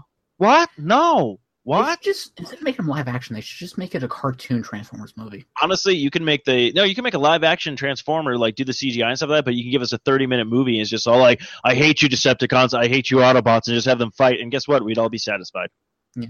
Anyway, so back to Turtles. Yes, Turtles. Um, um Yeah, so movie was great. I enjoyed myself. I mean I I enjoyed the first one. And I'll say this, and this is one of the few instances I will say this, this was better than the first one.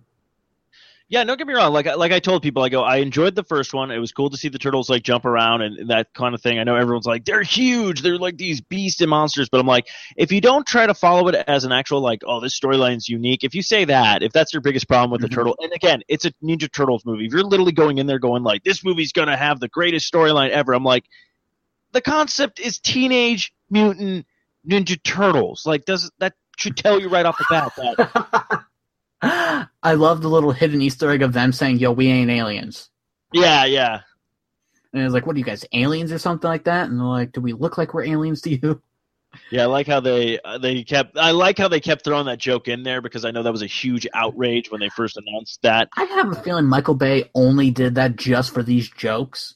He might have. Uh, you never know. He could be trolling everybody. It's Michael Bay, mm-hmm. like the biggest troll. he just did this just to mess with everyone. Oh, what do you think of Tyler Perry's uh, Baxter Stockman? He was great. I think he was perfect for Baxter Stockman. He was nerdy. He was nervous all the time. He got uh, cocky and and near the end, and then when he got kind of betrayed, it was perfect. Yeah, I really enjoyed that, and I like the fact that like how how he was like kind of his like laughing and giggling like oh this is gonna be fun like you know it was kind of mm-hmm. like yeah, he thought he was not being played and then he was being played it was just kind of mm-hmm. like now, I have heard some people say that they did not like the origin of Rocksteady and Bebop. Well, the original origin of them were just thugs. Yeah, and then they got mutated with the animals and whatnot.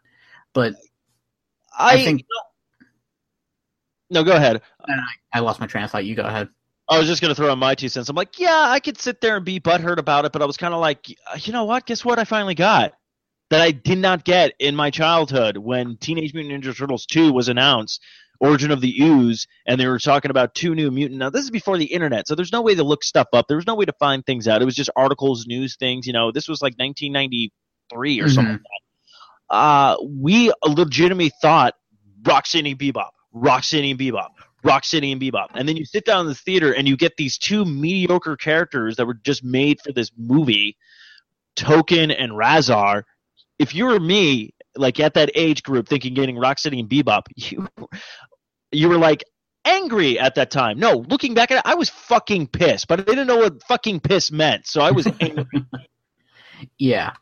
Um, and for me, I mean, again, I never grew up with the cartoon, so I didn't yeah. know who Rocksteady and Bebop were because the cartoon I did grow up with didn't have them in it. So I didn't know that they were characters mm-hmm. until, honestly, maybe eight years ago.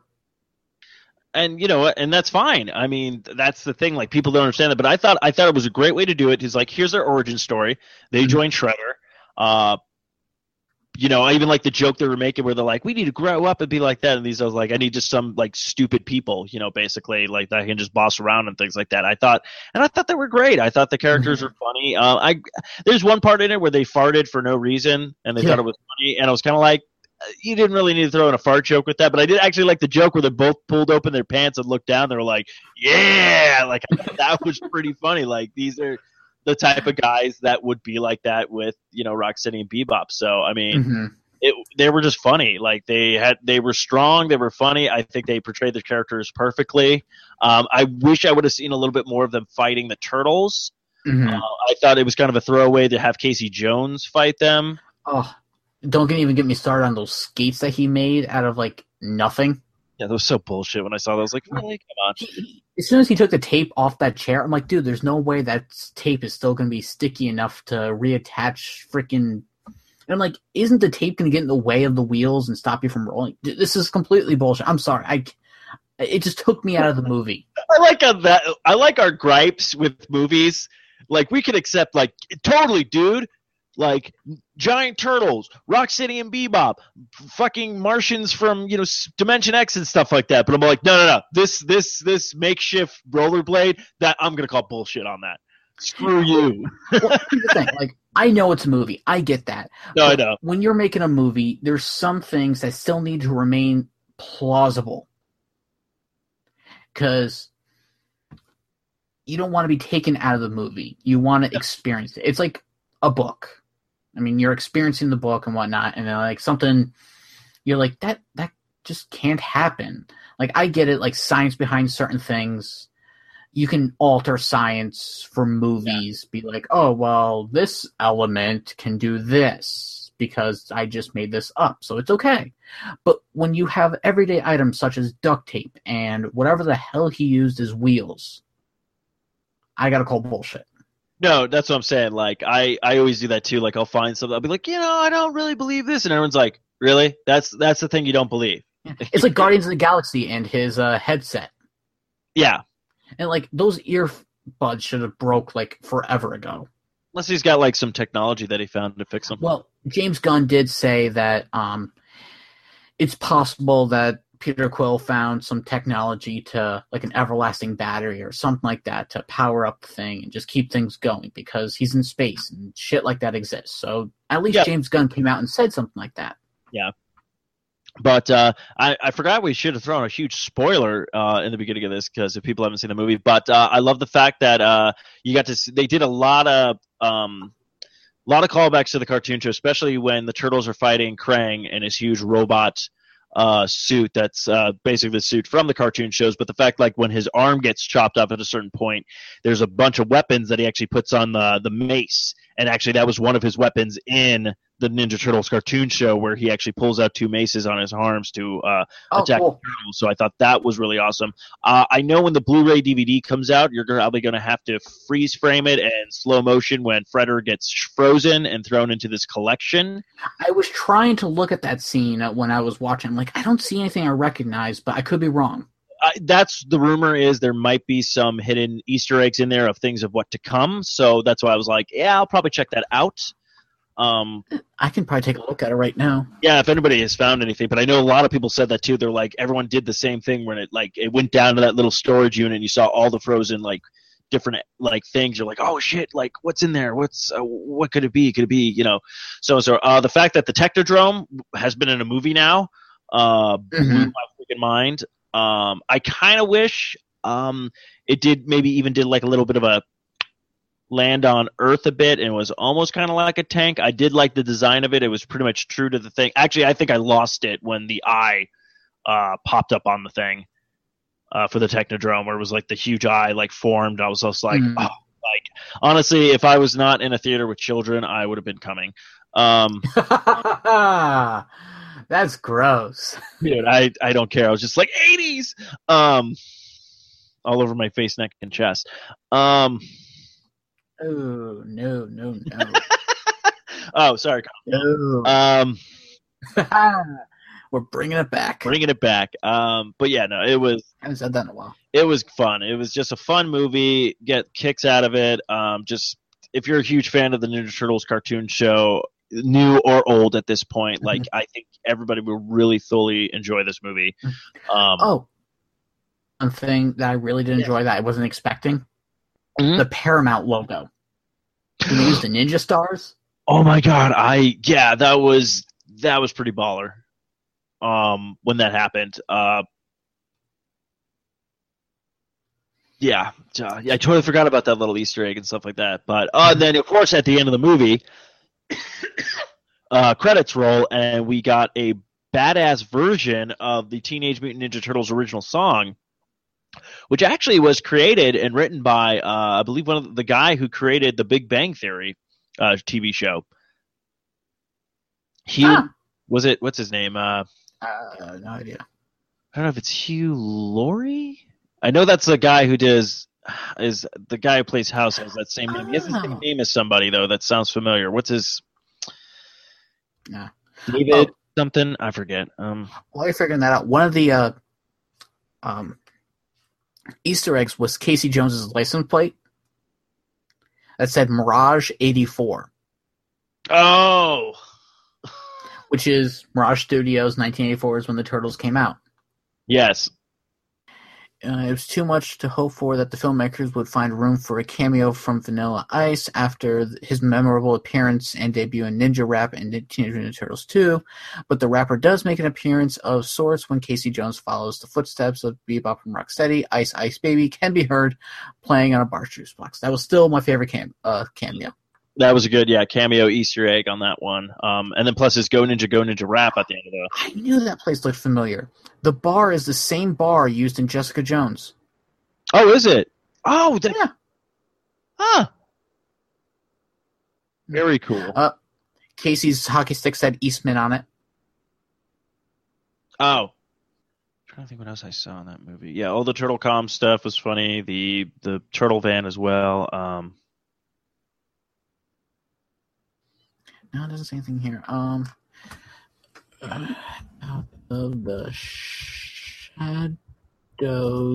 Um, I still want to. I still am curious about the story with the. Uh, what's his face? Uh, the guy who plays Leonardo. Like, how come he can't voice Leonardo? How come Johnny Knoxville doesn't? Oh, in the. Uh, in the movie. I don't know. I guess yeah, uh, like, they just want like at least one big name, even though it really doesn't matter. Yeah, that's what I don't get because it's like you do have a couple of big names attached to it, but it's like just to make him like and honestly, like I said, I'm like if you wanted to make him any of the turtles, I would have made him Raphael. Um, but uh, I mean, he does great Leonardo, which is actually kind of you know crazy. But I just always thought that was funny. That was just like um, and like Tony Shalhoub is Splinter, but I just thought it was kind of funny that was just like this guy who plays this person is the voice, this person who plays this person is the voice. Even the guys who did Bebop and Rocksteady's motion capture and stuff like that, they were still the voices mm-hmm. uh, of the character and everything like that. And then it was just like uh, Leonardo is played by this guy, but voiced by Johnny Knoxville. So I made that meme a while back when I heard that it was all like, "Hi, I'm Leonardo, and welcome to Jackass." Um,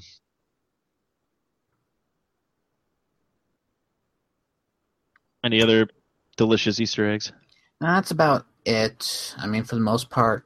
But, anyways, overall, I mean, great movie. I give it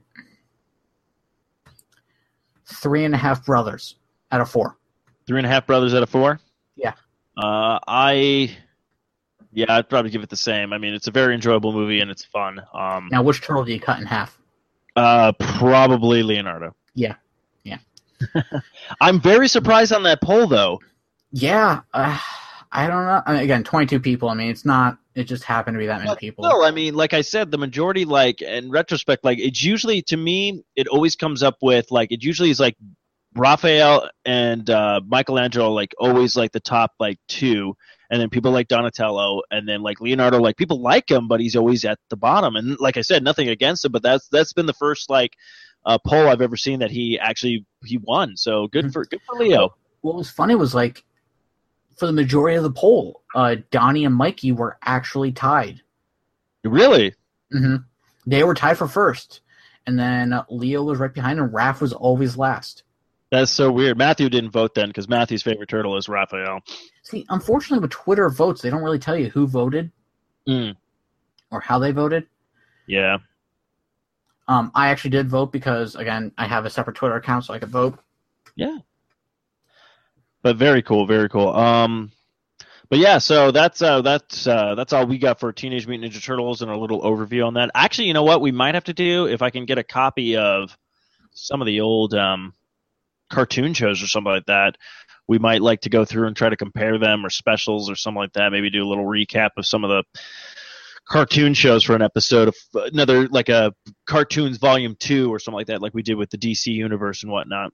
Yeah, or you know, if someone wants to come visit me at some point, we can always do it live. Yeah, that that could happen once I uh, figure out how to. Um, I just need to take time off. That's all. Yeah, no, it's okay. I get it. I hope so, because I don't. I know. I also have to figure out how to fly for free. Uh, there's a whole bunch of stuff you got to do. Um, you got to like hop. Oh, it's nothing crazy or anything like that. It's it's nothing crazy. It's just I'm lazy. You're late. You're pregnant. Yeah, I'm late. No, I'm lazy, and that's. Uh, oh, lazy. Um, yeah, I'm yeah. lazy too. Trust me, I completely understand. Yeah, well, we'll definitely set something up because we do want to do something special for our uh, 100th episode. So. Uh, yeah. Episode um, 81 right now, yo. 81. When we get to 84, then we'll do 84 nostalgia. Um, no. Sorry for the yo. I'm still off of a Breaking Bad high. Oh, no, you're good. Oh, um, I'm going to throw this in. I know Ranger Command is going to talk about it and everything like that, but yeah. what? Bryan Cranston? Yeah. That is well, Well, it's actually not that far fetched. He actually did used to help out with Power Rangers before it started. Yes, I, I, I, I, and then I think he also played one of the villains in one of the shows, he if I'm not did, mistaken. He, I think he did the voice of two villains. Okay. And then, um, basically Billy, his last name is Cranston, so they actually kind of named him after Bryan Cranston. that's kind of cool, but I thought that that was I, I thought that was great. Um, mm-hmm. Um, that he's doing that. So they're gonna I like I know a lot of people were, you know, a little upset with the uh the costumes and some stuff. But I mean, they are bringing some big names to this film right now, which is kind of cool. Yeah, but um, I really cannot wait for this movie. I can't. Um, they released a teaser poster for it. It looks pretty cool. Mm-hmm. Nothing major. All I want is just. Oh, the only thing I want to see is Zords. I want to see the Megazord. Yeah, that's gonna be kind of cool. Um, so yeah, I'm I'm I'm looking forward to the movie, and I'm like I'm not even like in depth with it like everybody else is. Like I'm like yeah, I remember it, but like I'll I'll see it. Oh yeah, no, I, I have a feeling a bunch of you know like the people who used to grow up with uh, Mighty Morphin, they're gonna go see it too because this is gonna be a nostalgia call back to them. Some people are gonna hate it because it ruined their childhood. It's not how they used to be, but I'm just gonna say suck it up, you little bitches. It's a movie. You didn't complain that much when Turtles came out. You didn't complain that much when Transformers first came out. You complained during the sequel Transformers, but that's a different story. Well, everyone, I think it's the internet. Everyone likes to complain. Like I said, like, look, when I go see the new Ghostbusters movie because I'm a huge Ghostbusters fan, and is this going to ruin my childhood? No, it's not going to ruin my childhood. No, because you know what? Your childhood cannot be ruined. I'm Unless, sorry. I hate it when people say this ruined my childhood because you know what? Your childhood happened. You cannot go back unless, of course, I found a way to go back in time and punch you as a child. I it, your childhood is not ruined. Yeah, that's true. That's a good way of putting it.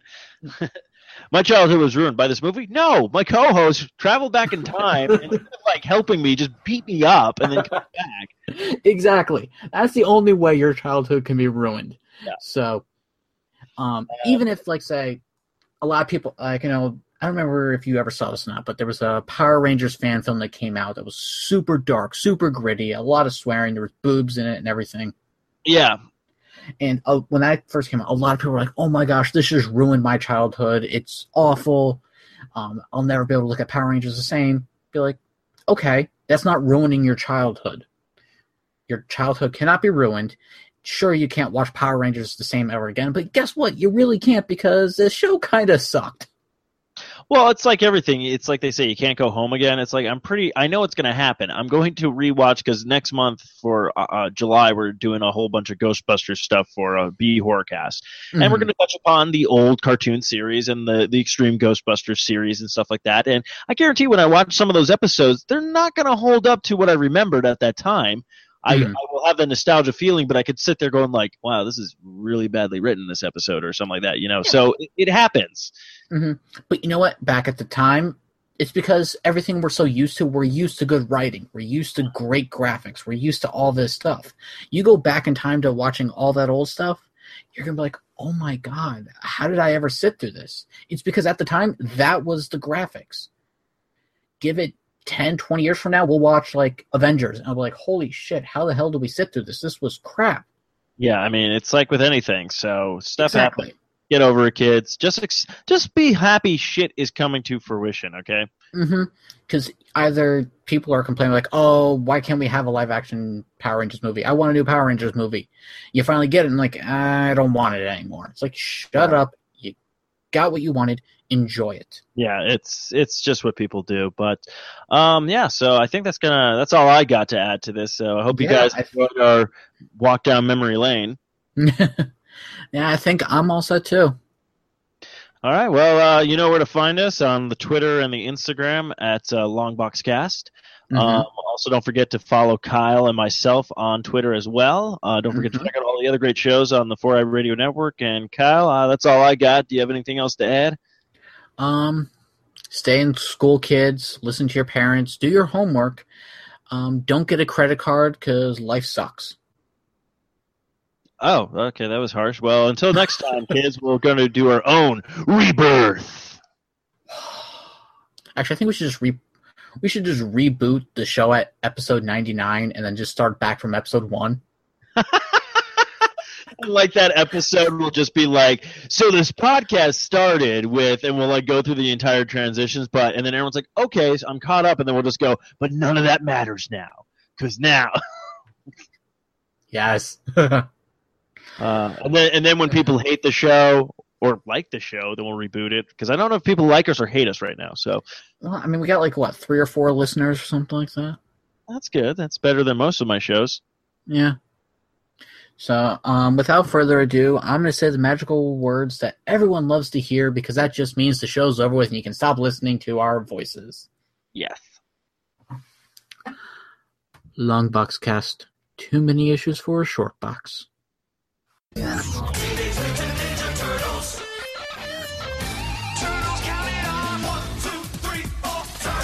reaction, chain reaction. Living underground. Jitsu action. It's a shell of a town. Turtles count it off. Live by the code of the martial arts. They're the finalists. Someone else starts. But we stick together no matter what. If all else fails, then it's time to kick back.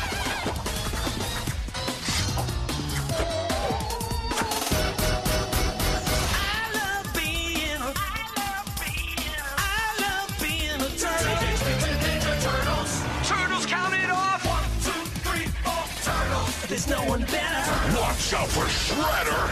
They're like no others. Those teenage brothers. One, two, three, four. One, two, three, four. Teenage Mutant Ninja Turtles. This has been another proud production of the Four Eyed Radio Network. You want to see more shows? Go check out www.foureyedradio.com, you winkers.